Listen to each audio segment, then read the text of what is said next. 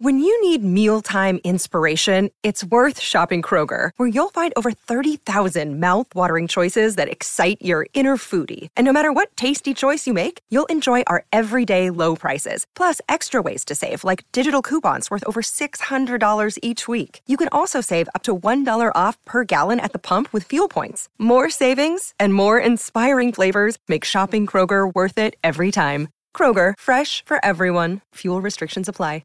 Time till we're on. We're on, Ron. What? We're on the air right now. I'm ready. Good evening, I'm Ron Burgundy. Here's what's going on in your world tonight. Kia didn't just make an 8-seat family car, they made a grand utility vehicle. Kia Carnival GUV. This is Sports Day with Badge and Sats. Well, no Badge. It is Sats. Scotty Sattler and Jason Matthews in the Sports Day studio tonight. You know what I hate about having about 20 TVs with sport being broadcast on in this studio? Nothing. No, yeah, well, I'm watching the Dallas Cowboys blow the game against the Jacksonville Jaguars again today. All Dak Prescott had to do on this third down, Sats, was find a first down. The game was over. Watch him throw. He throws up 25 yards. Look at this. Anyway, hello, welcome to the show. It's been a massive weekend in sport. That's an understatement.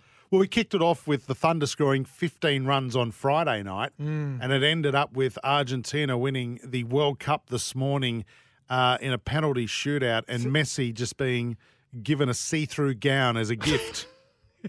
At the end of the looked like they went to, what's the name of that place? It looked like a sexy lingerie gown. That's what it looked like. What's the go with the gown?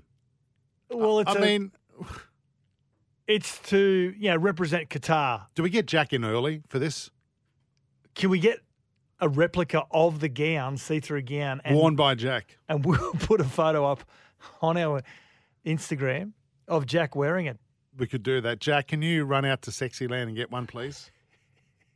You'll do it. And he's very tired today. And there's a gimp mask that comes with it as well. Yeah, Jack is very tired today, listeners, because... he stayed up, course, the naughty boy. Yeah, the World Cup final, which kicked off at what time, Jack? 2 a.m. New South Wales time, 1 a.m. Queensland. So which time did you watch? The New South Wales time or Queensland? I got up at 1 a.m. Yep. Went to bed at about 12:45. And can I want to paint a picture for the listeners around what Jack looks like at the moment. Yeah. He looks like he hasn't slept in 4 days. Imagine Harry Potter's been on a bender. Yeah. That's what Jack looks like. No, it was a good morning. But it's a ceremonial bisht is the word. Right. Yeah. What'd you call him? Bisht. Oh. It's a ceremonial robe that is given as a sign of respect in the culture. That's beautiful, actually, yeah. Yeah, so it was given to Messi afterwards. He did get a nice moment where he did get to kiss the trophy when he was just wearing his jersey as he was receiving the Player of the Tournament award. But, yeah, then it was weird. Do you think in 15 years' time when he's looking at the big frame on his wall of the only World Cup that he's ever won and everyone else is in their national colours and he's in a black robe? Yeah. Do you think it's a part of him that says, I wish I took that off? I don't think he'll care. I really, really don't. I mean, this has been such a pinnacle. So at what stage did he get to celebrate with his teammates? All sounds very selfish to me. From which side? From Messi. Like, he gets the trophy before anyone else. Yeah. Well, he gets to kiss it. He gets a ride. What about his teammates? Well, hang on. So they gave out the... It's a team sport. Great. They gave out the individual awards first. So right. Which was actually brutal because Messi was up there... Martinez got Golden Glove, so he had the most clean sheets. Best fighter? Oh. Yeah. Okay. Good gear. Right. So he was in there for Golden Glove. Alvarez was the youngster of the tournament. The youngster. Messi got greatest. Other sports call it rookie. Messi got best player. And then poor Mbappe had golden boot. Golden boot. So most goals. Most goals. But they had a photo and there's the three of them really happy and excited with their awards and Mbappe's just standing there. Just wants to be anywhere. Right. Just wants to be gone. Was there a fan of the tournament? No, but I reckon I could give it a shout. Okay. I could go for a shout. I'm going Senegal. Oh, fans. Base. Yeah. Senegal. They're great. I was talking about a fan. But there was an Argentinian woman that had her top off. The grandstand. Did that fall off accidentally? Yeah, possibly. Well, they took the robe off her. They gave it to me. Hey, good gear, Jack. Yeah, you're better when you're tight. Yeah. That's right. Do you want to talk to him about what happened in Melbourne on the weekend with the soccer? Well, they aren't very good fans at all, are they? Melbourne Victory. We're going to talk about that a little bit later on. That was horrific. Horrific scenes. I've got to say, when I first saw this emerge, I saw M City and I thought, oh, it must be Manchester City playing a friendly before the World Cup players come back. Didn't think anything of it. Oh, it's the EPL. They are tribal, those fans. It doesn't surprise me if there's anarchy in the streets or whatever it may be. But then to learn that it's in Australia, I can't remember seeing anything like it in any sport, in any code, where the fans have stormed the field. Not only stormed the field, but have attacked officials and players. It was frightening. It was frightening to see. It was. We'll talk to Matt McKay, who's in his own gown tonight on Sports Day. We'll have a chat to him about that and also wash-up of the World Cup final. Steve Mascord on the 25th anniversary of the NRL. Yes. He wrote a very good book published late last year called Two Tribes. And outside of News Corp and Optus and all those representatives around the Breakaway League and the ARL, they know more than Steve Mascord, only by a pinch. Yeah. The amount of research that went into his book, and on the anniversary of the 25th year of the NRL, he knows more. And there's some things I want to find out that I thought I knew about. I've got no doubt that he's got the answer to. He's in Australia at the moment, Masco. We've both worked at him at various times. We call him Jesus because he looks like Jesus. The most amount of frequent flies in the history. Oh. Absolutely. Sports. But I've been following him closely on Facebook, and all he's been doing is eating and drinking. So I'll have a chat to him about that as well. If there's any question you want to ask around Super League, ARL, the NRL, 0457 736 736, we'll throw it at Steve Mascord. Yeah, here's a good question for Mark from Mort, though. I want to find out this as well. I hope Jack's listening and get the answer for this. Who won the Greg Louganis Award for Best Diver? Mark from Mortdale. That is a very important role. Lionel Messi would be up there, top three. Steve from Dubbo says, evening, fellas, how great is it to see Jack get involved early? The reason we're doing that, Steve, because we think he might be asleep in about 20 minutes. He hasn't gone back to sleep. He's emotional. At times, his voice is so high. Yeah. It actually cracked a television screen. And he's got two different shoes on. He's got two different. But they look the same, have you noticed? Guys, I'm wearing two different. They look the same. They look exactly the same. I don't know what's going on with him. 0457 736 736 if you want to get involved in the show tonight. We'd love to hear from you. What was your highlight from the weekend? I'm going to get to yours in just a moment, Sats. Or 1300 01 1170 is our number as well. And hello to our listeners through the Super Radio Network and the SEN Network, 1170 in Sydney, 1620 on the Gold Coast, SENQ 693 AM in Brizzy, 1323 AM in Canberra. And, of course, those listening through SEN Track and via the SEN app. Don't forget to follow Badge and Sats on TikTok. Badge Sats SEN, and you can grab a podcast of the show tonight wherever you get your podcasts from. I know he had some footage for our TikTok. I've got to say a big shout out to one of our listeners, Podge. And Podge actually, I put my phone onto Podge and you on Friday. No, you didn't. And one of our listeners, Podge, who listens every afternoon, had a chat to Woogie on the phone. No, he didn't, mate. He said to me, he's the only one that stands up for Woogie, and he's offered. He's actually he wants to challenge Adrian to a corporate boxing match as well. Why did you ring me? Why did you drunk dial me middle of Friday arvo and profess your love to me? I didn't say that. You did. My daughter Aria heard it and she goes, "Is that Sats? Is that Sats?" She goes, "Oh my God, you better ring Beck and warn Beck." That's what she said to me. You were blind. No, I wasn't. You were. I drank responsibly. No, you didn't. How many Krakens did you have? I don't know. Don't ever ring me and tell me you love me again. All right, we're just colleagues. What did you enjoy about the weekend, by the way? So many things. Sport and the stories it produces around Lionel Messi and universally he's loved by a lot of soccer fans, football fans, and people who don't follow football as much as I do. I've really tracked his career and He's now regarded as arguably one of the greatest of all time, top three, and Jack thinks he's the greatest he's ever seen in his short life. But just the way that sport has set up the World Cup and Messi, you know, winning his one and only World Cup. He won't play for Argentina again. The test match. Now, that was a test match. Finished in 2 days. Would have loved it to go 3 days, but I've got to say that it was outstanding watching all the wickets fall over those first 2 days, or the only 2 days. Are we the only people who enjoyed that test match? I was glued to the TV for both bowling attacks, just world-class bowling attacks, and using that green wicket. You couldn't actually tell where the wicket was compared to the rest of the Gabba. So it has come under a lot of, I suppose, there's been a lot of comments, some negative around whether it's good for Test cricket to finish in 2 days. I think the fans are all saying that they loved it. What about you? Did you like that it finished in two days? I loved it. And I know our listeners, we'd love to get your thoughts. 0457 736 736 or 1300 01 1170. Sats for too long. Mm-hmm. Batsmen have had it too good. They've had flat track, drop-in wickets, shorter boundaries, bigger bats. You need to face sometimes a green wicket with quality fast bowling. We heard about that prior to the test match, that the attacker South Africa, four-pace prong attack. How good is that? Yeah. And Australia with theirs and also Nathan Lyon.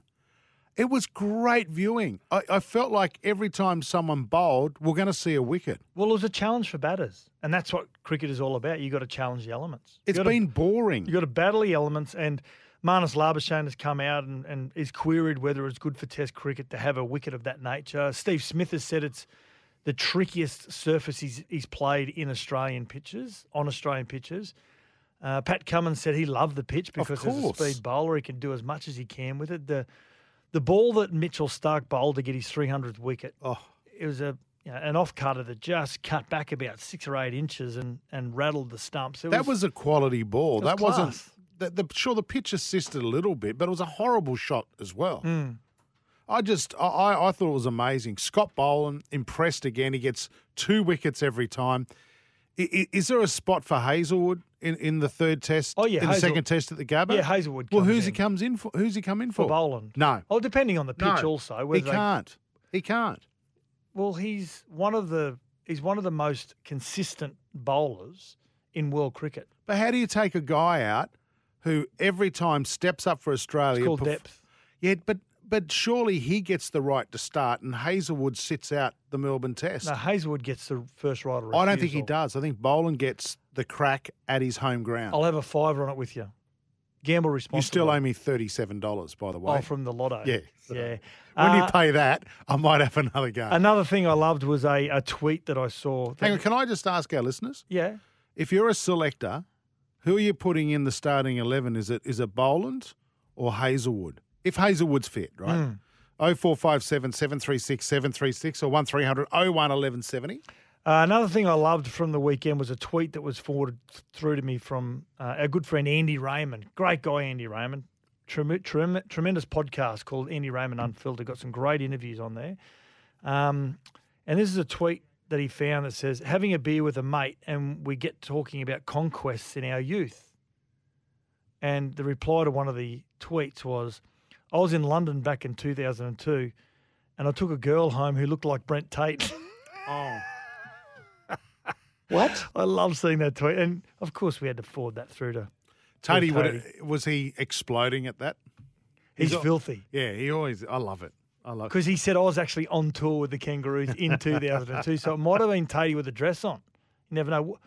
So you found something which I made you aware of that you've loved over the weekend, a show on. Mate, we streamed it over 2 nights. It was on Binge. Binge, it is too. Yeah, Colin from Accounts. Australian show.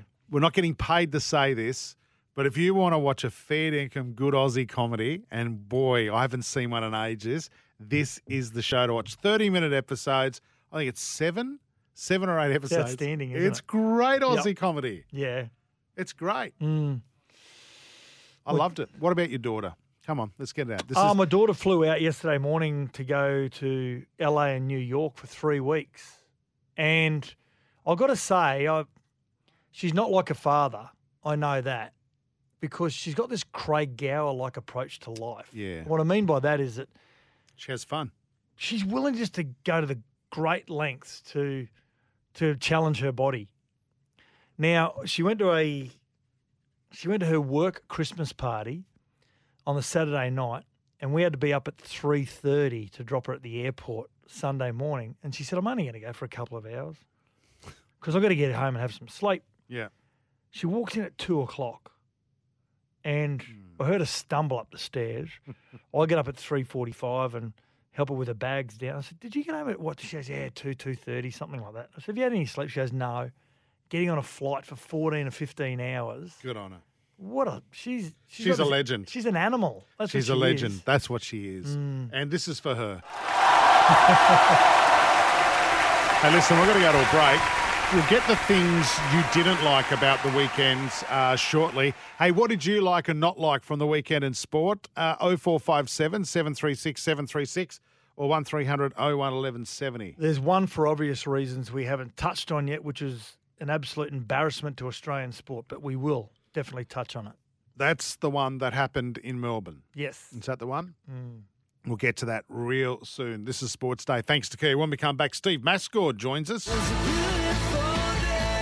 Kia didn't just make an 8-seat family car. They made a grand utility vehicle. Kia Carnival GUV. This is Sports Day with Badge and Sats. We'll be back soon. Kia didn't just make an 8-seat family car. They made a grand utility vehicle. Kia Carnival GUV. This is Sports Day with Badge and Sats. Yeah, welcome back to the show. 1300 01 1170 is our number, or 0457 736 736 if you want to be part of the show by texting. Craig from Maitland thinks the Gabba will get demerit points for the pitch. Too much grass. I think too much moisture was under the surface was more the issue there, which led to that. You don't think it's got anything to do with the Australian cricket team saying, can you make it as green as humanly possible? Well, I wouldn't have, not with South Africa's bowling attack. Mm-hmm. But anyway, happy that we're one up, but reckons the MCG will definitely get to 5 days. Of course it will, because it'll rain for 4 of them. Also, backing Warner to get 100. Yeah, what do you make of him? Well, he doesn't need 100. He needs a 50. Yeah, he does. He needs it, and needs it badly, because his 2 innings are absolutely shocking. He had a lot of friends around him. We know that went for very low scores. But when the opening batsman, you've got to be able to bring stability to the start of an innings. You know, he put Australia behind the 8 ball. Geez, I love watching Marnus and Aussie bat together. It's so entertaining, isn't it? Yeah. You know, full of energy, full of runs. It's quick between the wickets. Yeah, it's great. It's great to watch. Podge has just texted us, 0457 736 736. Adrian, game on. I'm in. And then the Dubbo King says, no one will be taking Adrian on in anything until they arm wrestle. This is Steve and Adrian. Everyone else can get in line.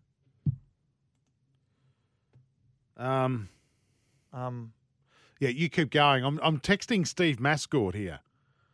I'm trying to get him on the line. Thanks for your questions. Also, we've got a couple of questions there. Rooster Mars has got a question. Also, we've got Luke from Southport's got a question. So if we get him on the line, we'll definitely ask him. Things I didn't like from the weekend. Well, I think it goes without saying. The Melbourne derby, the victory versus Melbourne City. Never seen it before in Australian sport, as we saw it early on. I thought it was really distressing watching it, to be quite honest.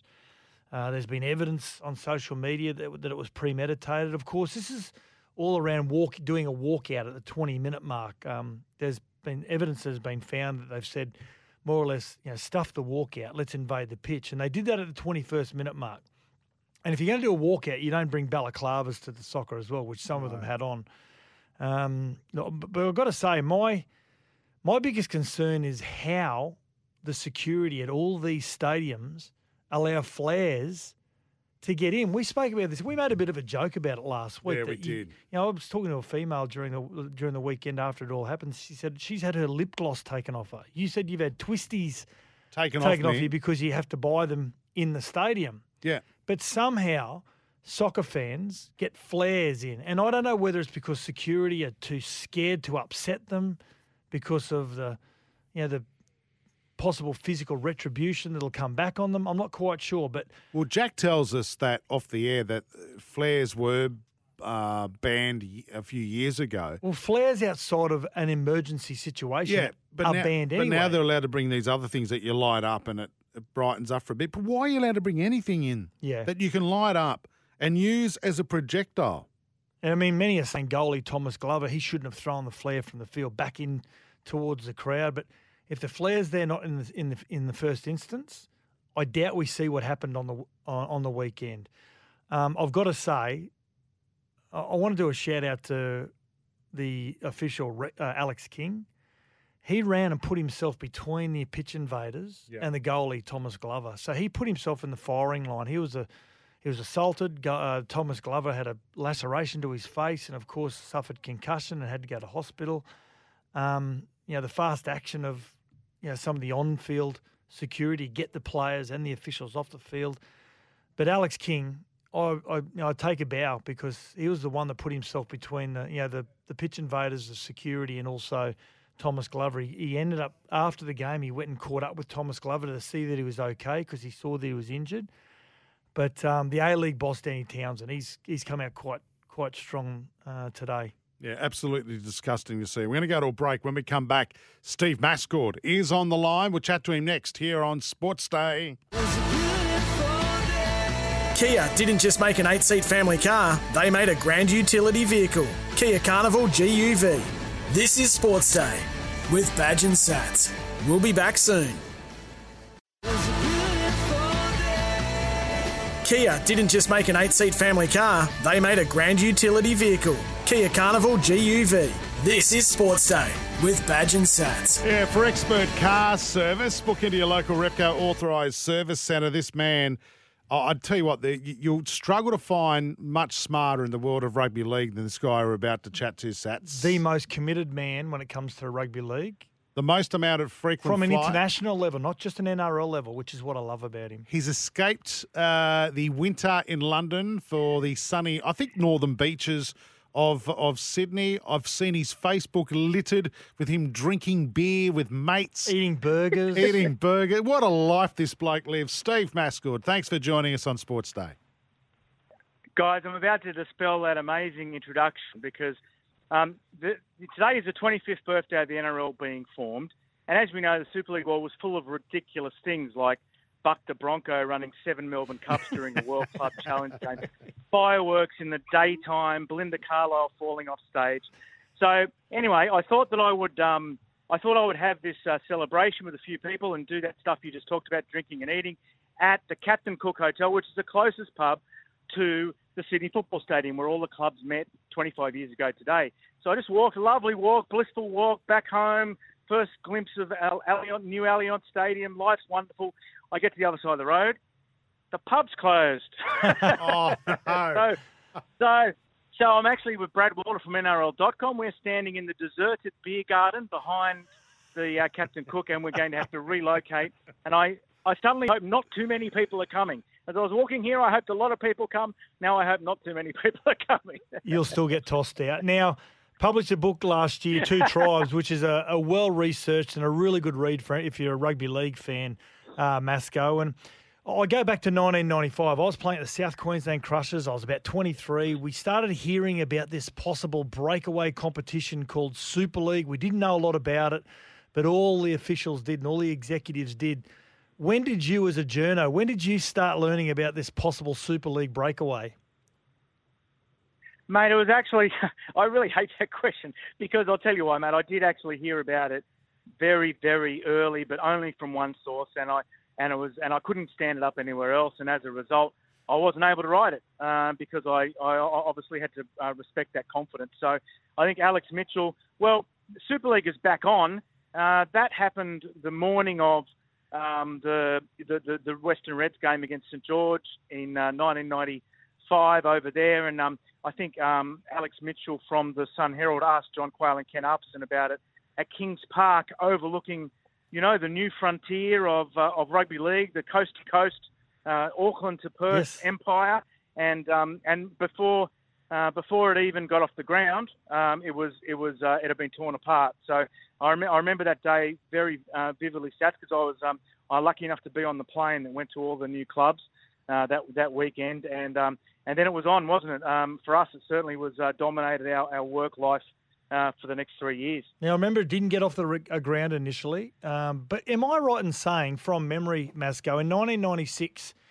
That some clubs had round one off if you were playing a Super League aligned club. Am I correct in saying that? Well, they forfeited, so they couldn't. The decision came too late. The appeal fell over too late for them to get teams together. I think the Warriors didn't lose their points because they had a strong Auckland Rugby League sort of grassroots ARL sympathetic administration. So they said, we will field a team of local park players and we will play. So they didn't lose their points, but all the Super League teams forfeited that first weekend. And it's funny now, isn't it? All these years later, people are talking lockouts and collective bargaining agreements and what's the worst case scenario. I hope we don't see that again. Hey, Masco, was this all born about, was it because of television networks or was it Telstra versus Optus?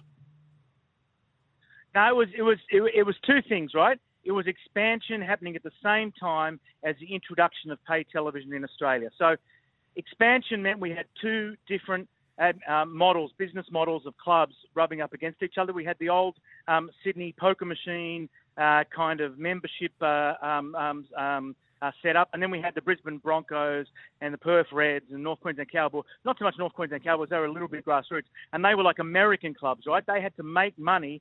And they had to get customers through the gate to pay the players, so they were run like big American businesses, and they obviously wouldn't get on. There's always seeds of discontent in the garden of rugby league, but Rupert came along with a big watering can, didn't he? Because at the same time, they were introducing pay television here, and they needed that content. They desperately needed that content. So all the disgruntled people within rugby league suddenly had a fairy godfather, and that's why we had the Super League War.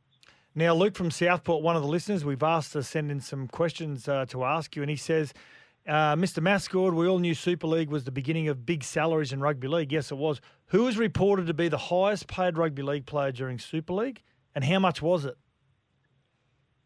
Oh, I would say sort of Laurie Daly and Bradley Clyde, and they were up around the $1 million mark. And then after that, we had Alan Langer and those sort of guys.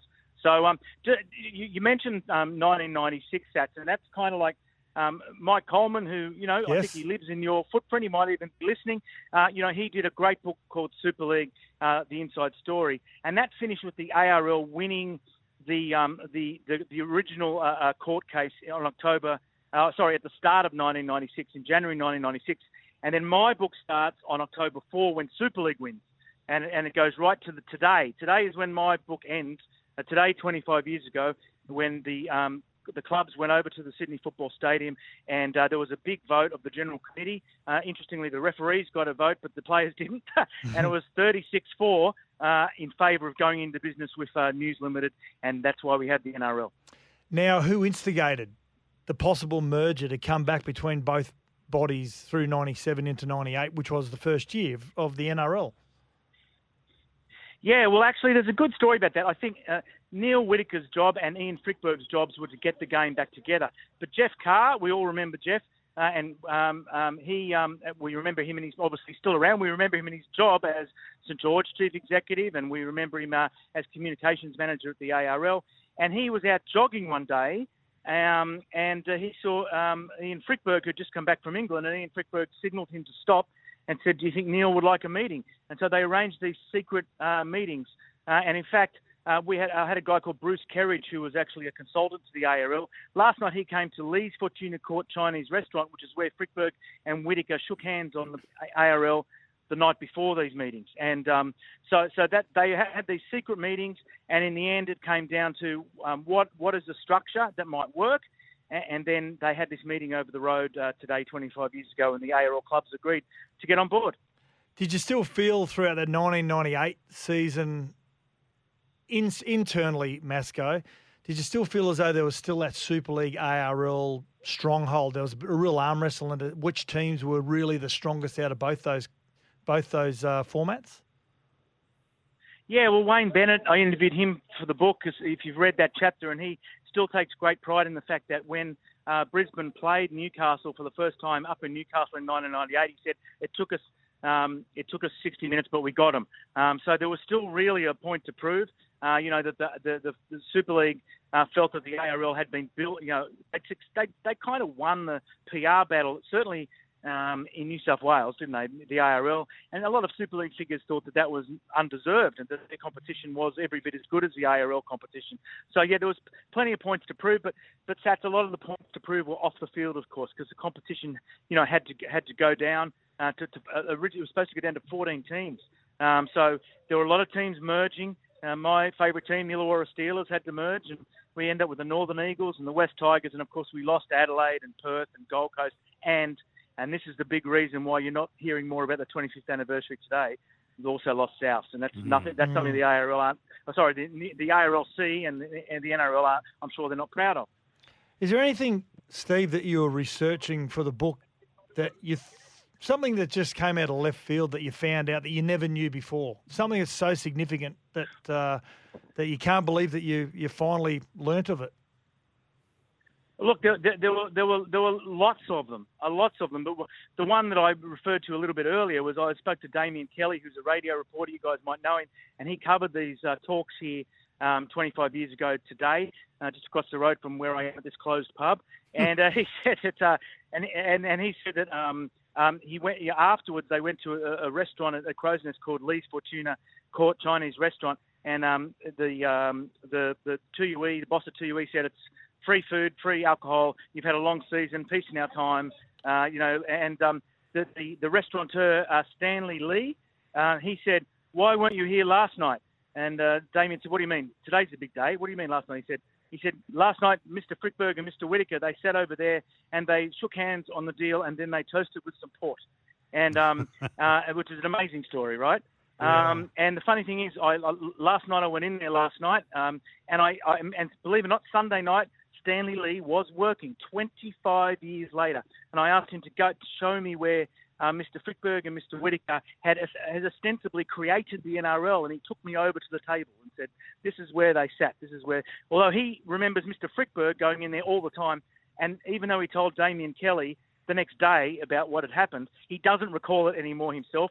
And neither does Neil Whittaker. So I suppose we've only got Damo to trust on that one. Isn't that amazing? The NRL was created in a Chinese restaurant. You know what I mean? I saw the photo on your social media yesterday as well, Masco. Friendships were lost over this. Who were the biggest? Yeah, I think John Quayle and rugby league in a way. Like I think that's certainly one of them. John Quayle.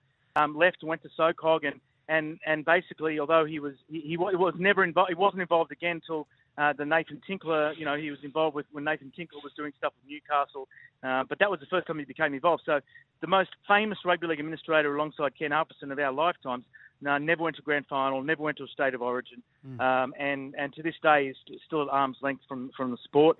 And John Ribot and John Quayle were never good friends or anything like that, but I don't think that there's certainly no contact there in a quarter a century. But I worked with Roy Masters, and he talks about his great friendship with John Ribot, who he coached at West, and how that really was fractured during the Super League period, and now they're best of friends again. And interestingly, I really like the story of Ken Arpison and John Ribot, that Ken Arpison basically rescued John Ribot's career when he suffered a neck injury, signing him up at Manly, and was his mentor, and that even after they were on the other side of the worst conflict in the history of the sport, that they still remain friends today. So I was really surprised. Everyone involved in the story have much more in common than they have that divides them, and that was a great part of doing the book. Yeah, great stuff. Now we have a lot of Newcastle listeners, Masco, and I know the Newcastle Knights through that 95, 96 seasons, they. Led by a Paul Harrigan bus trip to the ARL headquarters. It was quite significant, wasn't it, to try and keep a stranglehold on rugby league heartland for the ARL? Yeah, and Paul Harrigan tells the story of that in the final chapter of the book, and how he feels it's been misrepresented over the years, and even the conversation that led to him getting in the bus. He said that has been misrepresented. And talking to him, I said this morning on one of his sister stations, asking Paul Harrigan to explain the Super League War was like asking Luke Skywalker to explain Star Wars, because I think Paul Harrigan is the star of the year. But when he spoke like Obi-Wan Kenobi. You know, he actually summed it up better than anybody, even though he was right at the centre of it, which is a rare person and a rare intellect, you know, to be able to do that. So. He was amazing. But speaking of closed pubs, guys, and for people in Newcastle who are listening, I can guarantee that the Queen's Wharf Hotel up there tomorrow night around this time won't be closed. They know we're coming. And a few members of the 1997 team have said they'll be there as well. So hopefully tomorrow night the door will be open and everyone can have a good time there tomorrow night. It's the first actual book launch in Australia for Two Tribes. Yeah, great stuff. Make sure Newcastle listeners get down there. It'll be a great night. Now we've got a text here from Rooster Muzz. It says, years ago, myself and a few mates were tipping schooners down our throats at the mighty Windang pub, and we had to stay there overnight because of major flooding. I'm not sure if Masco was there, but can you please ask him about it? I'm sure he would remember. Sorry, now I just noticed a whole bunch of people who are here and they wondered why the pub's closed, and I just waved to them. So I heard half of that. The flooding at which venue? Sorry, Windang pub. And yous were all flooded in. Yeah, well, Yeah, that was when I was a little kid, though. I haven't lived in Windang since I was a little kid, so I don't. I actually was thinking of going. This is kind of boring, but I was thinking of going down there, maybe the second or third, and just the people who live in Windang now it's like Bel Air. Luke Bailey lives there. It's like full of celebrities. So I'm looking forward to going back. But no, I remember floods in Windang when I was a little kid, but I don't remember any since then because I left there at the sort of I guess early 90s. So, yeah. So let's look at the last 25 years in the NRL era, only the NRL era. Who's the one player for Steve Mascord that stands out as the number one player of the last 25 years? Who, in your opinion? Well, I didn't realise this is your life. I would have prepared better. Andrew Johns for sure. Yep. Andrew Johns is the best player I ever saw. And not just because he had natural talent, but because he stood in the front line and upended players, and he did all the hard work as well. And he trained really hard. And yeah, I consider it an honour to have watched him play. Sometimes from the sideline, guys, which was you guys have both done that. It's a special honour to see sort of talent that up close. Masco, before we let you go, you said you had a funny story for us too, just before we put you on air. You didn't rate the story about the pub being closed. Was that it? Oh, I didn't. Well, yeah, it's funny-ish. Mate, listen, work on your gear as you do your tour, as you head up the coast. Now, wait, you're going to Newcastle tomorrow, and you said you're going to be on the Goldie in a message to me the other day over Christmas, New Year's as well. No, I want to come. The big issue I've got about coming to the Goldie is just making sure I've got books, because there's a bit of a lag time. If I sell all the books tomorrow night, and then there's a few in Queensland where I'm going for Christmas, my relatives have got some. But if I haven't got any books, I'm not going to have. It's like a pub with no beer, right. A book launch with no books. So, but I do want to come. I'll definitely come to the Goldie. I'm going to the Dolphins' first game. I actually timed my return to the UK to coincide with having watched the Dolphins' first game, and I go back the next day. Oh wow! So, there you go. And I actually. And my wife's birthday is 3 days before the Dolphins' first game. And what are you more excited about, Masco? Listen, we hope you find a place to have a beer. No, Muzz has just said, tell Masco to go to the Olympic. It's now open and just up the road. But I've already told people the cricketer's arm. Like, I just don't... Oh, this is too hard. It is. But tell Mazza thanks for the advice. All right, Masco. And maybe I'll do the Roosters. I might do the Roosters launch. I want to do one for as many clubs as I can who played in '97. So I might do the Roosters launch at the Olympic. What do you reckon? There you go. Get to Newcastle tomorrow night, Queen's Wharf. Yeah, Queen's Wharf Hotel in Newcastle. We'll give it that plug again before the end of the show tonight. Hopefully you'll get to meet Glenn. Thanks. Glenn up there as well, one of our great listeners. He won't be too much of a punish. Two Tribes is the book by Steve Mascord. Thanks for your time on Sports Day, Masco. Good to catch up. Yeah, no worries. Someone's ringing me to ask where I am. So see you later. Bye. I didn't think the pub story was that frantic is he? Oh, he's crazy, mate. But he's not crazy, but what he's going through is crazy. But Did you find the pub story funny? No, it was. It's like ironic. Yeah. Well, then he should have said that. Well, I thought there was a funny. So you think story only your gear is funny, and you are one of the unfunniest people in our office. I love him. He's a great man, Steve Mascord, and a great rugby league journalist. And I think you'll struggle to find someone who loves the game as much as he does. If you are a rugby league lover, I've got to say, Two Tribes, the book. It is an outstanding book. Outstanding. We better go to a break. This is Sports Day. Thanks to Kia. Back in a moment. Kia didn't just make an 8-seat family car, they made a grand utility vehicle, Kia Carnival GUV. This is Sports Day with Badge and Sats. We'll be back soon.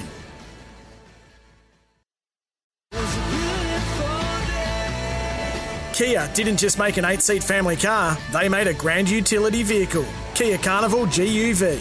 This is Sports Day with Badge and Sats. Yeah, welcome back to it. Thanks again to Steve Mascord for joining us tonight on Sports Day. Great chat about the 25th anniversary of the NRL. By the way, off the back of the World Cup performance this morning, the final with Argentina winning on penalty shootout.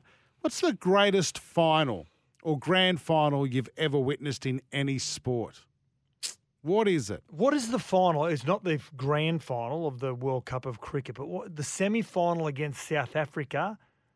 Herschel Gibbs drops the ball off Steve Waugh. You've dropped the World Cup. No, that's not a final. So it's the final game, the grand final. Okay, I'm going to throw up on the back of Steve Mascord, the 1997 ARL grand final, Newcastle versus Manly.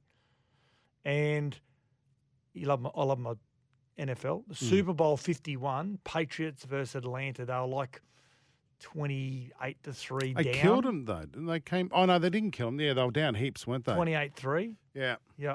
In the third quarter, come back and won. What about, I'm going to throw up, of course, that great grand final between the Broncos and the Cowboys, 2015. What about the Bunnies breaking the 33-year drought? Oh, that was great. Yeah, 2014. But that wasn't close. No. Wasn't close. Was for a large portion of the game. When GI went over, did the goanna. It was well and truly done. Anyway, what do you think? That was on full time, so yes, it was well and truly over. I can't remember. 0457 736 736. What's the greatest final you've seen in sporting history? We'll put that into our top seven tonight here on Sports Day. A couple of quick tests. What happened in Melbourne with the soccer just furthers my notion that soccer fans are flogs. Well, that not all are. Not all. That's, by the way, that's off the text. That's Steve texting that through. But can I just say, is the decision to take the grand finals to Sydney after the weekend's behaviour of the Melbourne Victory fans, or a portion of them, does that mean they've made the right decision in hindsight? Possibly, yeah. Can I also go one step further and suggest that maybe Melbourne Victory should be suspended for the rest of the year, the club? Well, can you guarantee safety of fans who are playing against Melbourne Victory? And can you also guarantee Football Australia the safety of players on other teams? You can if you get a security company at the stadium that's willing to provide a safe environment. There's a lot of questions that need to be answered. I was going to say answers that need to be answered. Correct anyway. Correct me if I'm right, yeah. It's a bit like that. Correct me if I'm right. I'm going to go to a break. This is Sports Day. When we come back, more of your texts. We're going to get to it.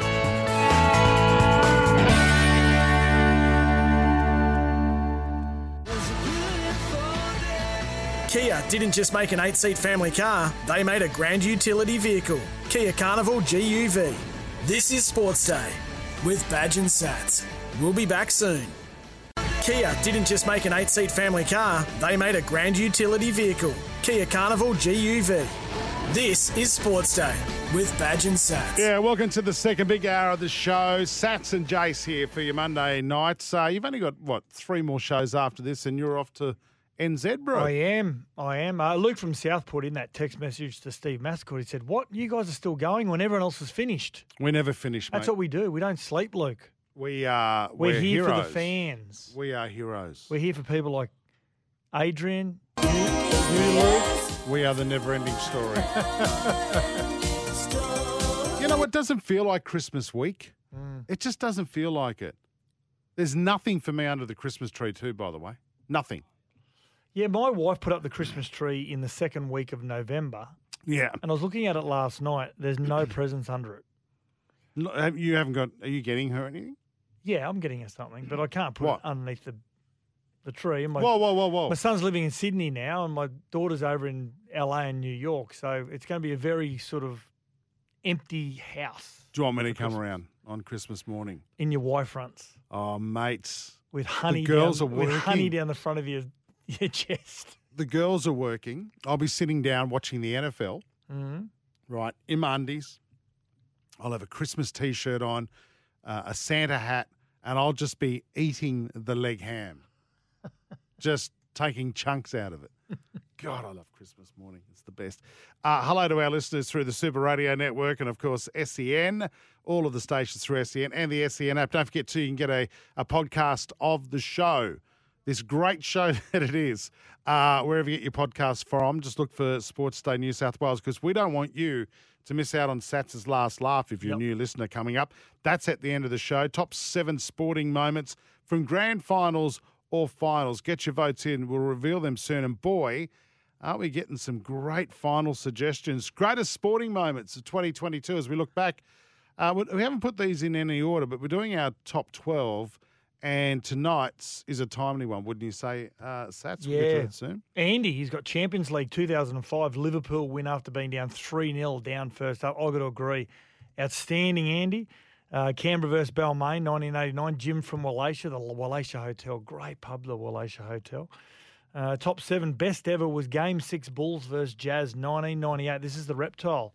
What Jordan did in 45 seconds was amazing. Yeah, he had a steal off Karl Malone from memory, just dribbled it down, and then he drained a shot with about 4 seconds to go, and they won by 1 point, 87-86. That was an amazing final reptile. And at that stage, it was Jordan's last ever shot in the NBA. Yeah, it was too. And then he went back to the Washington Wizards, of course. 213 A-League games, 60 international caps. Matt McKay will be joining us shortly as we wrap up the World Cup, and we want to talk to him about those horrible scenes down in Melbourne on the weekend. But in the meantime, to break the ice, Danger is on the line from Cairns. Danger. Afternoon, boys. How are we? Yeah, very good, Danger. Stop sucking on that helium balloon. Your voice is higher than Jack's today. I wish I was.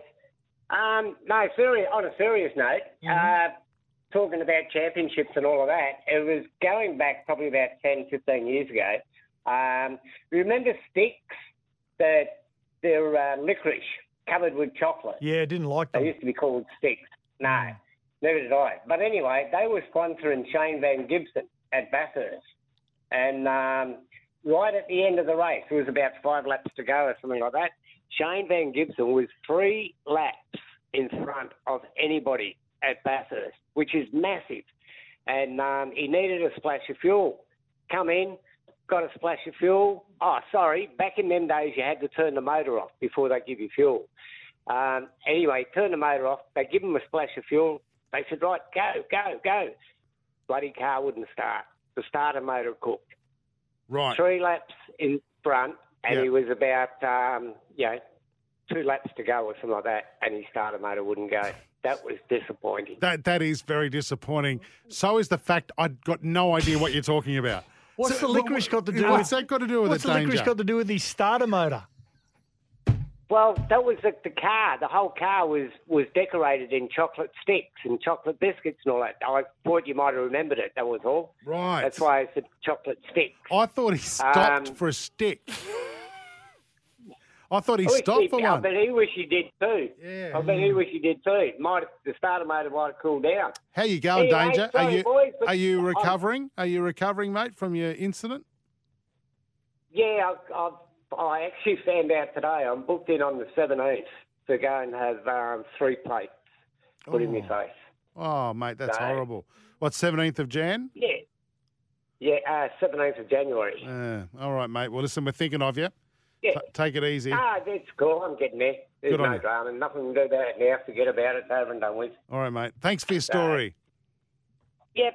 Okay, boys. Have fun. Merry Christmas. Happy New Year. All right. See you, Danger. Right, Danger. Thank you very much. Part of our Whack Pack. He'll be on our Christmas special. Now, what you didn't like and did like over the weekend, we spoke about that off the top of the show. And Phil from Mudgee says Dylan Brown staying an Eagle.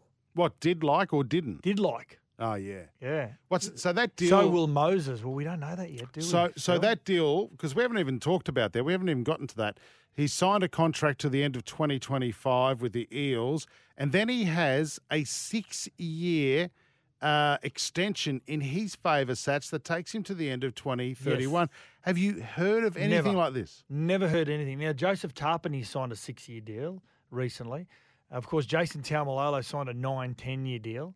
But this is effectively, what is this? This is a 8-9-year deal. Well, he came from New Zealand as a 15-year-old. Like Parramatta have looked after Dylan Brown as a 15, 16-year-old. So by the time, if he takes up that option before November 1, 2022, to extend through to 2031, that's in effect, he'll be at that club for about 17 years.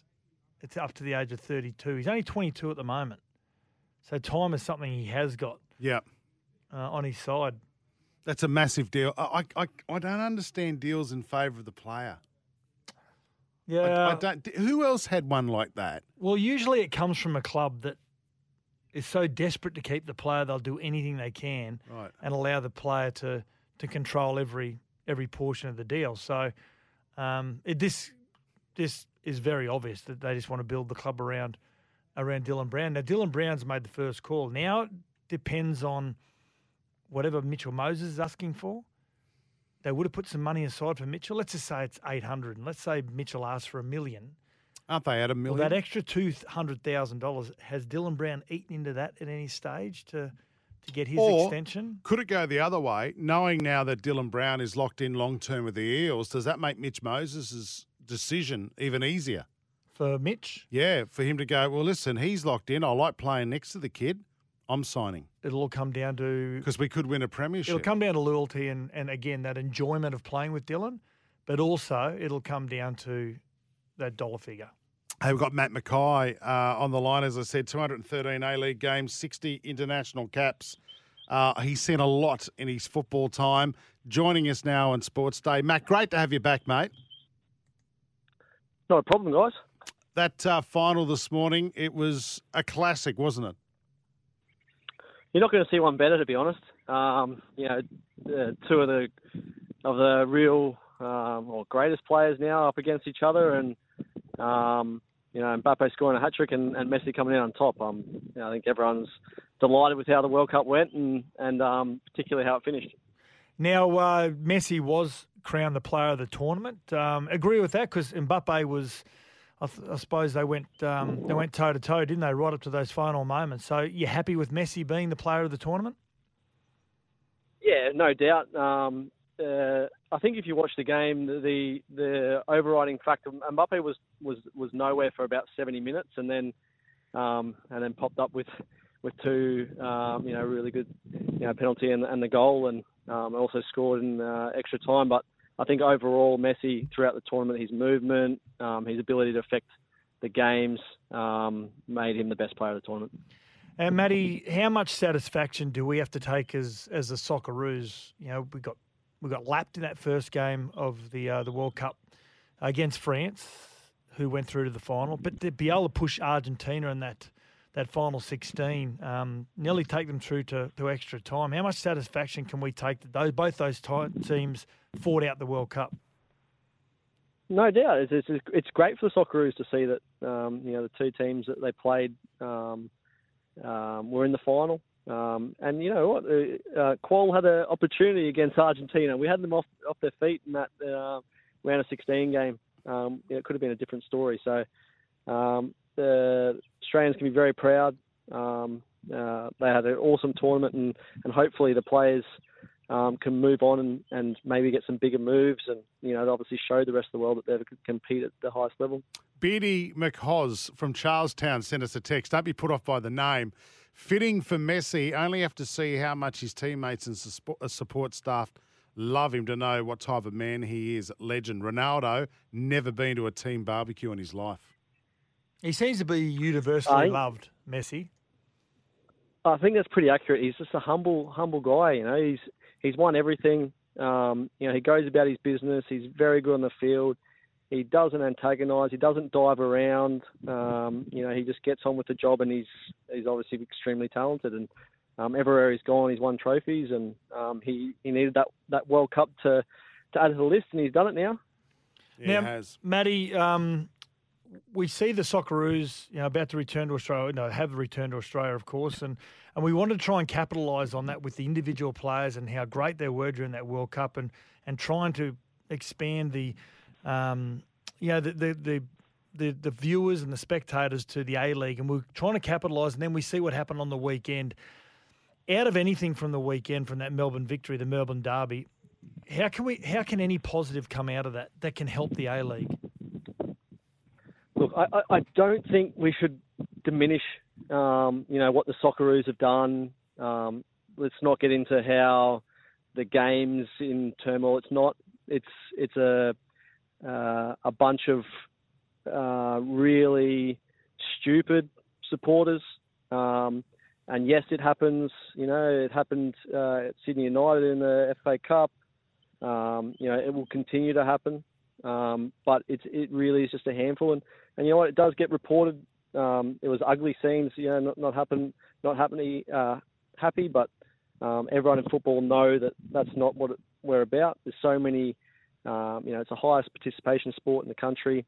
We know the A-League has gone through some tough times, but the good signs were that the stadium was full, especially for the big games, for the derbies and stuff like that. So they've got to grow.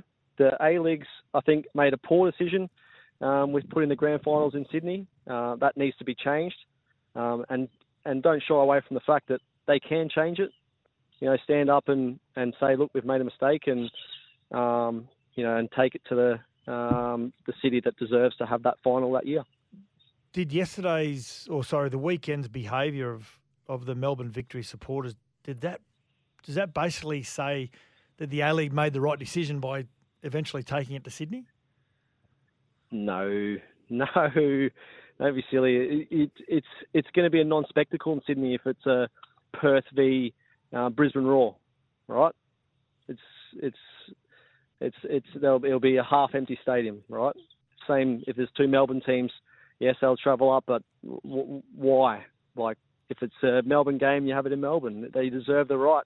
Where, like no other sport, it's in the country, if you have the AFL Grand Final, MCG, because majority of the teams are there.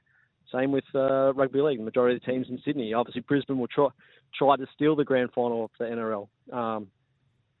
But, it's always been the way that the team that wins the league or wins that major semi to highest final team will get that grand final, and that's the way it should be. Matt, is the problem because Football Australia didn't consult the clubs? Because I can see some positives out of the finals being in Sydney. It's a cash injection which the A-Leagues needs. There's no doubt about that. It's a wonderful cash injection. And it does work in sports like the NRL. And if you say there is that groundswell of support for football in Australia, which there is, why can't we see two out of Sydney sides playing the grand final like we get in the NRL? They fit 80,000 people into a core stadium. The Broncos Cowboys. Yeah, but my mates went to it. So it can work, mate. It comes down to dollars, right? And that's why they've done it. But it's not about that for fans in Australia. It's about representing their team and doing it in the stadium that they've played their whole season in. I don't agree with it. A lot of people don't. Football's different to league and union and AFL, and that's why there's been an uproar about it. Okay, no, it's fair enough. About flares and having those at stadiums. What have we got to do to stop that? I can't even take a packet of Twisties into Seabus Stadium on the Gold Coast. I'm serious. I got stopped because the kids had a bag of Twisties, right? How are people getting this stuff into football stadiums all the time, and why is that accepted? I'm not totally positive, but I'm sure they're allowed to have them in there now. There's some safe zones and the way they operate them. But for me, they are silly. I don't think they're needed. I don't think it creates atmosphere unless you have hundreds of them. And you see some of the European leagues when they have a lot of them. It actually, yes, okay, you've created something. But Throwing them is not on. To get them on the field was not on. To have the keeper of Melbourne City throw it back at them was silly as well, and that's what escalated everything. Mm. Now, we've got M. Chos from Charlestown has said, fan lockout for the next 12 games, Melbourne Victory. Players shouldn't be punished. And this is on the back of Jace saying he feels though that Melbourne Victory probably should be sat out for a period of time for the rest of the competition. I don't agree with that. I don't think the players should be punished also. But what do you think about a fan lockout for the next X amount of games for Victory fans? Look, there's going to be a punishment. Yes, they can play at neutral venues. They can lock them out. And the unfortunate thing is, a handful or a bunch of people that have done the wrong thing is going to cost the club. It's going to cost them dollars. It's going to cost, kids being able to get out and really support their club, which is, for me, you want to see the game develop by getting these kids involved. You want to get as many kids. You want to get into schools and get more and more kids playing, because the more people, the bigger pool of people, like any sport, we're all fighting in Australia to get as many kids involved, the high quality of players you'll end up with, and that's when we'll get deeper into World Cups. So that's the sad thing, is that kids are going to miss watching their stars at Melbourne Victory, and they're a good club. They are the most successful run club, I believe, in the country, with how they go about things. They've got a good member base, and unfortunately, that's gonna there'll be some punishments or lockouts or whatever it is. And that crowd on Saturday night was unbelievable. It was a packed house in Melbourne. I guess the priority though for Football Australia now is being able to provide a safe environment for fans, officials and players, so that we don't have another incident like that. A couple of more quick questions for you, Matt. Do you think Football Australia may reverse that decision to play the final at the team's venue that has made it? Do you think that may end up happening now? No, it's not Football Australia's decision. It's the A-League's. Oh, A-League's, I should say. Yep. That's the A-League's. Yeah, the A-League's decision. I don't think they will. You guys make great points with, it does come down to dollars, and I can see that decision. Obviously, New South Wales government have put some money into getting that there. I can't see them changing it. I'd like them to. But yeah, they want to create a tradition. Let's see how it goes. You can always change it down the track. There's no doubt about that. It's for 3 years. I think it's signed for 3 years. So they've got everyone's understanding. They're smart guys, right? So they would have known there'd be a backlash, so that they still went ahead with it. So they had a reason behind it. And sorry to put you under the microscope tonight. It's like you've walked into it, but we need answers, because we don't know. We don't know a lot about this. The other thing, are we expecting any more protests, like fans leaving grounds, or was that just for last weekend? I'm not sure, to be honest. Right. I know at Brisbane they just wanted to get everyone through the door to watch the game. So and what most clubs, there'll be some protests, and obviously the actions of last weekend's Melbourne derby has kind of taken the spotlight off that decision, the Sydney Grand Finals and the walkouts that were planned. I don't think it's the right way, but people. Fans have a choice to do what they want. Like any sport, they pay the money to get in, and we say it. But I think walking out is probably the wrong thing. You get in there to support your players, and especially those World Cup stars that have come back and have done quite well.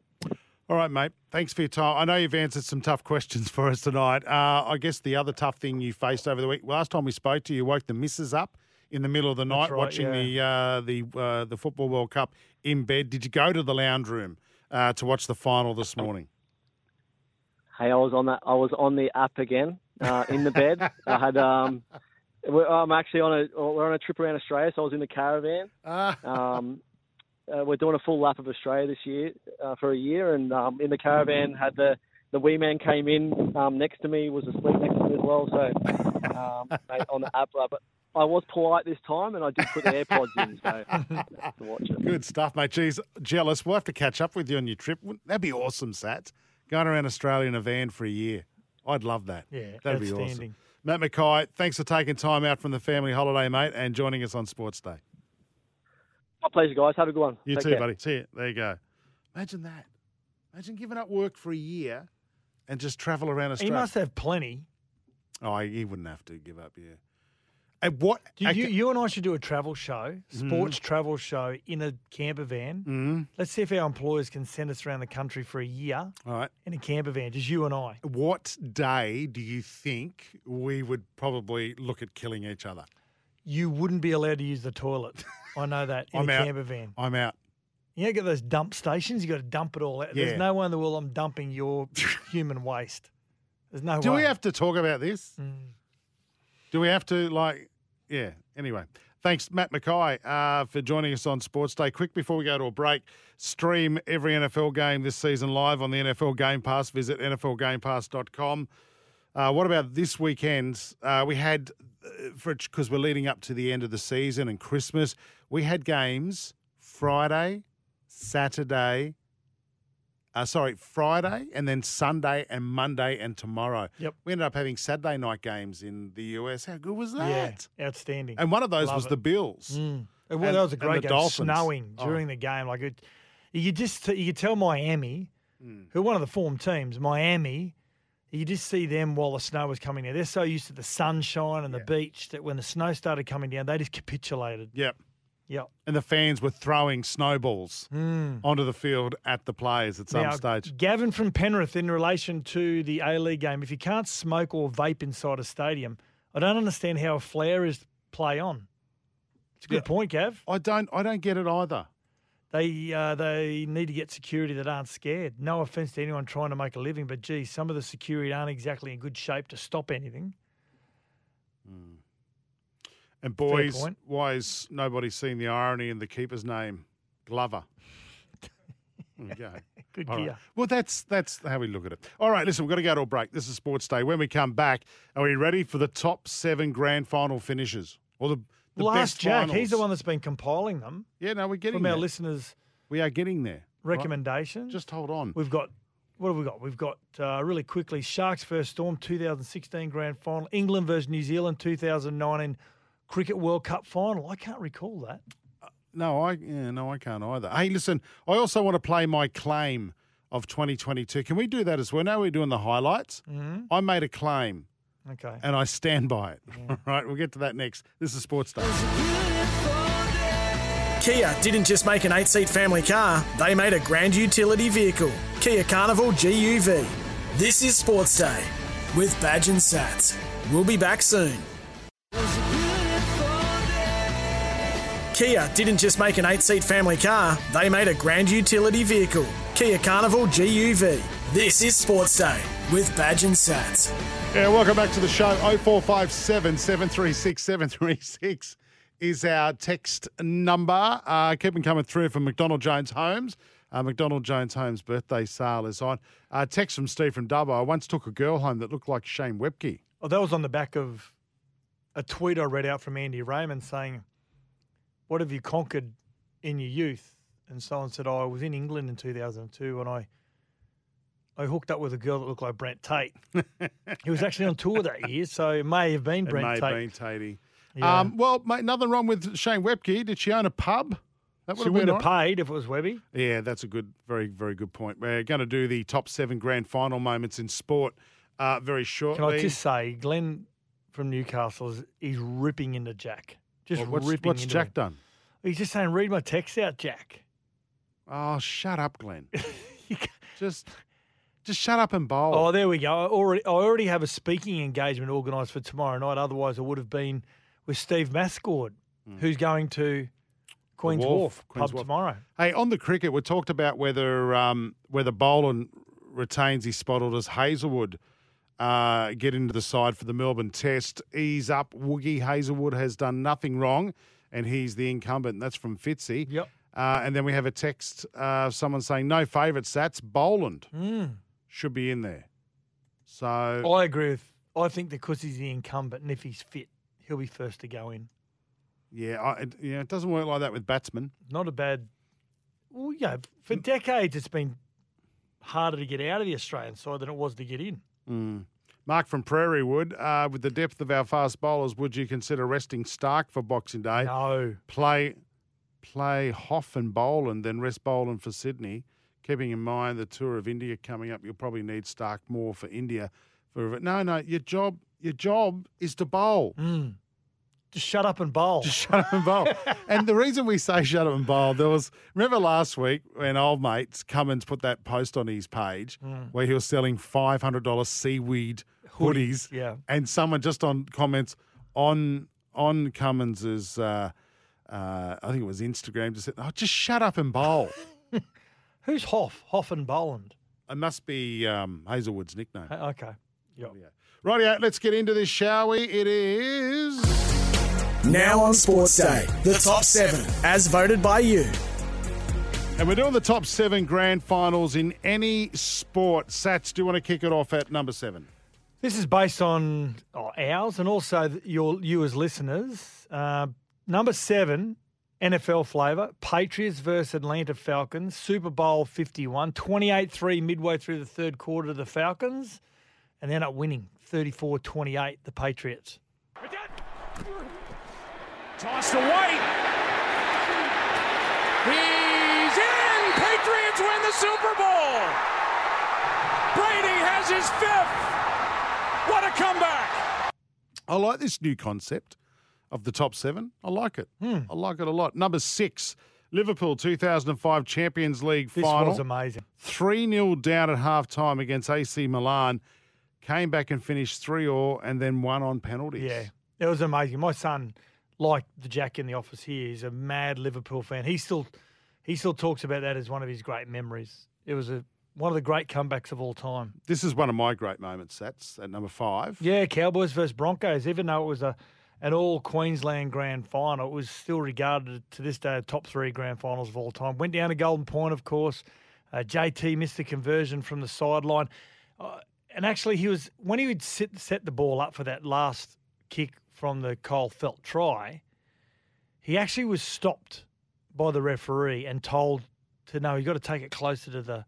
So just to add pressure to the situation where he'd got his mind into this, how he's going to kick at what angle. Yeah, exactly. So he got him to move it closer to the sideline, hit the upright, but the rest was history, of course. So he kicks the field goal in extra time. Clive Churchill medal as well. Number four, of course, involves our colleague, Gary Belcher, the 1989 grand final. Geez, didn't he remind Gary Jack about it a couple of weeks ago when he had a chat to him.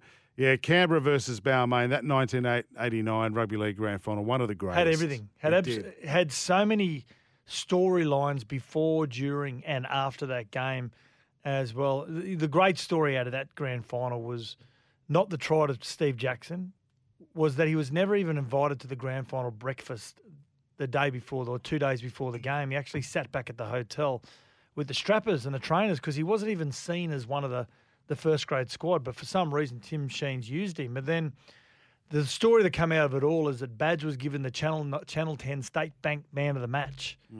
And so when they announced the Clive Churchill medal goes to, he started taking three steps forward. Brad Clyde, 19-year-old, grabbed him by the shoulder and said, "Son, I'll take this one." Yeah. Number three, you would have loved this. And I loved it as well. I was fortunate enough to be there with my dad to see this. And one of the proud moments from this grand final was off the field. It was the patriarch of the Bunnies for so many years, George Piggins. Actually, it's his first game back after being kicked out of the comp, the Bunnies, back in 99, 2000. But in 2014, the Bunnies finally breaking that drought after 33 years. 26-6. And Carey makes a dart. Gets the ball away to G.I.'s going to score. He's going to put another nail in the coffin. And the goanna crawls down to the northern end. South Sydney players leaping on top of the pile. Incredible scenes. Is this too over the top, is it? Sorry, I'll get rid of that. It's never over the top. Mate, I tell you what, that still gives me chills. I've never seen two Sydney teams like they were with such great supporter bases. The Bulldogs equally as supportive as what the South Sydney Rabbitohs are, but I've never experienced a scene when South Sydney ran onto the field that night. It was amazing. It was. I'm getting goosebumps thinking about it right now, seeing the South Sydney fans rise in a grand final. I hadn't been able to do it since 1971. All right, number two, the Bulls, 1998. This was pretty close to being number one. It was, based on our votes. That's a lot of votes for this one, Game 7, and we spoke about it earlier on. Michael Jordan, in what was looking to be his final game in the NBA, steals the ball with 20-odd seconds remaining. Jordan, open, Chicago with the lead! Yeah, John Stockton, former Bull, he took a three-point shot with only a couple of seconds remaining, missed the three-pointer, and that was after their second three-peat, third premiership in a row for the Bulls. And number one, rounding it out, I still think it's my favourite grand final of all time to watch. And although it was in a split year, the ARL Super League year of 1997, this grand final had everything. Grand final between the Knights and Manly. Not only was it a great finish, it was just a great game for the entire 80 minutes. Here it is. Knocked down by Manly. Six little tackles. There's 20 seconds on the clock. Albert, he will play it. 21 metres away. Down the blind, Andrew Johns. Inside for Albert. Albert will score. Albert will score. Newcastle have won the grand final. Albert is over. Manly has been beaten by Newcastle on full time. Yeah, thanks for your votes tonight on 0457 736 736 for McDonald Jones Homes. Our top seven grand final moments in any sport. This is Sports Day for the 7-seat Kia Sorento large SUV. Back in a moment. Kia didn't just make an 8-seat family car, they made a grand utility vehicle. Kia Carnival GUV. This is Sports Day with Badge and Sats. We'll be back soon.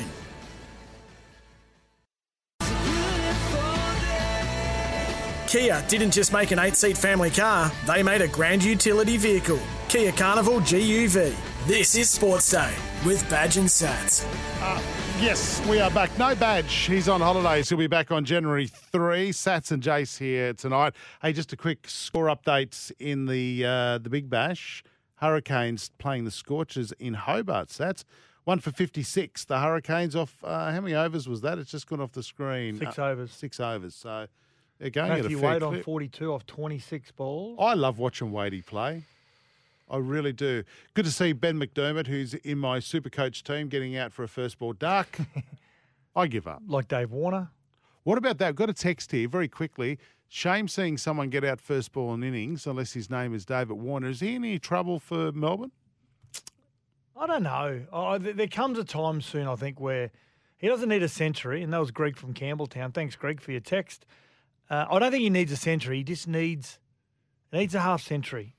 He needs to be able to, as I said earlier on in the show, he just needs to be able to stabilise himself and the innings with Kawaja, just for at least a 50, just to keep all the chatter and the talk about his future. All right, join Robson Civil Projects. Jobs at robsoncivil.com.au. Great sporting moments of 2022. This has got to be up there. The road to the World Cup. And, of course, tonight the Socceroos is a long, long road. In fact, it was 1,008 days, 20-match journey for qualification for Qatar. Had to go the long way home. And Sats, a lot of games played out of the country because of COVID as well. Yeah, of course. And in that lead up, that pathway to Qatar, we went through the group after losing to 2-0. We were third in our group and then, of course, scraped to a 2-1 lead in the UAE. And this is well around the time when a lot of people were questioning whether Graham Arnold should be the coach of the manager of the Australian Socceroos side leading into the World Cup. And I'm glad that Soccer Australia, they stood firm and they put their faith in him. And I'm glad that the playing group, although he's tough in his approach to the game, I'm glad that the players really bought into it because we saw this, what we would call success from an Australian footballing fraternity. And we would class as a success getting through to the final 16. And we had a 0-0 draw in that lead-up as well against Peru in regular time. But then after, in relation to that Peru game, it was all about Graham Arnold and the change that he made. Masterstroke. 2005... There was a change made in 2005 from memory also. I think it was Gus Hiddink that did that and Graham Arnold was his assistant. And there was a change made on this occasion. It was Matt Ryan, the ever-present Matt Ryan, and he was replaced by Sydney FC's Andrew Redmayne. And, of course, in extra time and penalty shootout, I should say, Andrew Redmayne came up with possibly one of the plays of the last decade. Alex Villard up. And Redmayne makes the save. It's a save that means the world to Australia. It's a save that means the World Cup for Australia. Joy unbridled for Graham Arnold and René Mullenstein for his players. They are going to the World Cup in Qatar. No one gave them much of a chance, but never, ever write off the Socceroos. And we saw the outcome. And it was a young playing group that have now gone away and experienced a World Cup.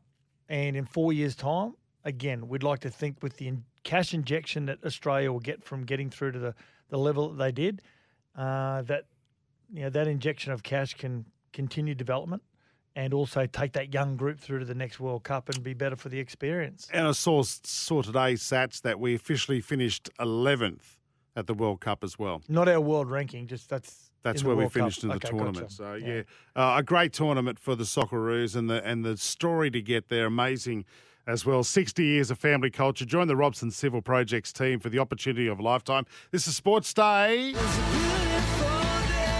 Kia didn't just make an 8-seat family car, they made a grand utility vehicle, Kia Carnival GUV. This is Sports Day with Badge and Sats. We'll be back soon. Kia didn't just make an 8-seat family car, they made a grand utility vehicle, Kia Carnival GUV. This is Sports Day with Badge and Sats.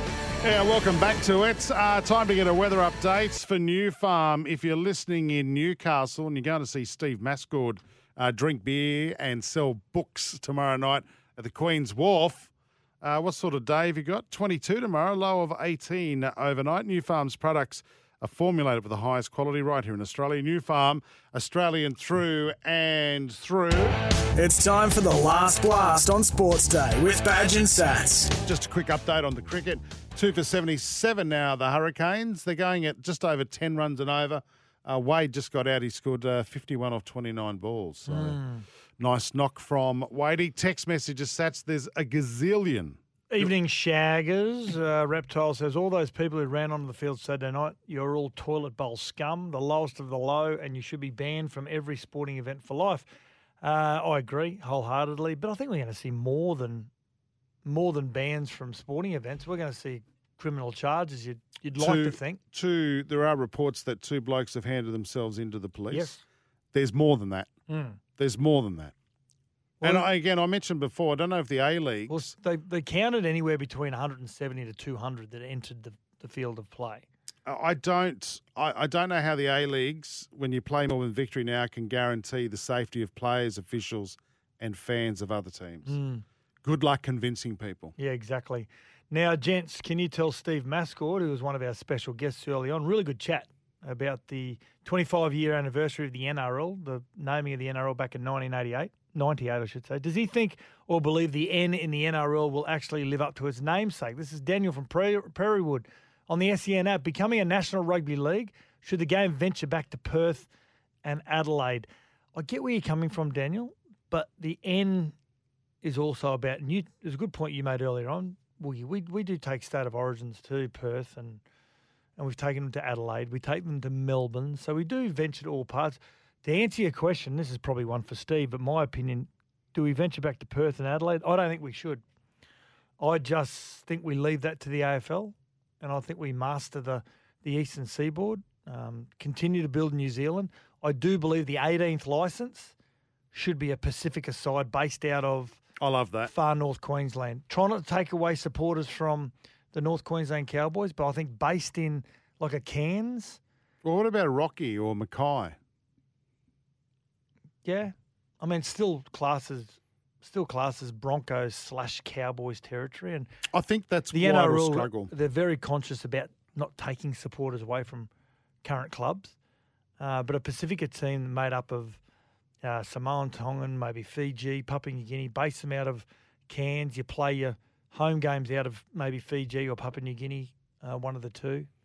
Sats, you'd almost burn your last legs with the last laugh, wouldn't you? Start stretching up, Jack. You could get a run this week from Steve. Well, that's a lie, Steve. Well, you have been very ordinary. Well, a majority of the listeners that I run into think otherwise. Like who you're running into? Well, I've got to admit, there's been a couple that have been a little bit ordinary. Couple? Yeah. But I think all in all, they've been pretty good. Tonight's a cracker. Like I've just got to say, tonight's up there. Okay, let's hope it is. Big pressure. G'day, guys. The football gods granted the football world a gift this morning when the little genius Lionel Messi lifted the World Cup. I've watched the World Cup since Mexico in 70. I've never missed one, so therefore I'm blessed to watch some of the best football players the world has seen. I believe Messi's legacy was created long before this morning's game to win the World Cup has crowned everything he has achieved, and that's from Shotgun Shine, Newcastle, 2HD. Can I just shout out to Glenn from Newcastle? Mm-hmm. Is he the only person in Australia tonight watching Snackmasters?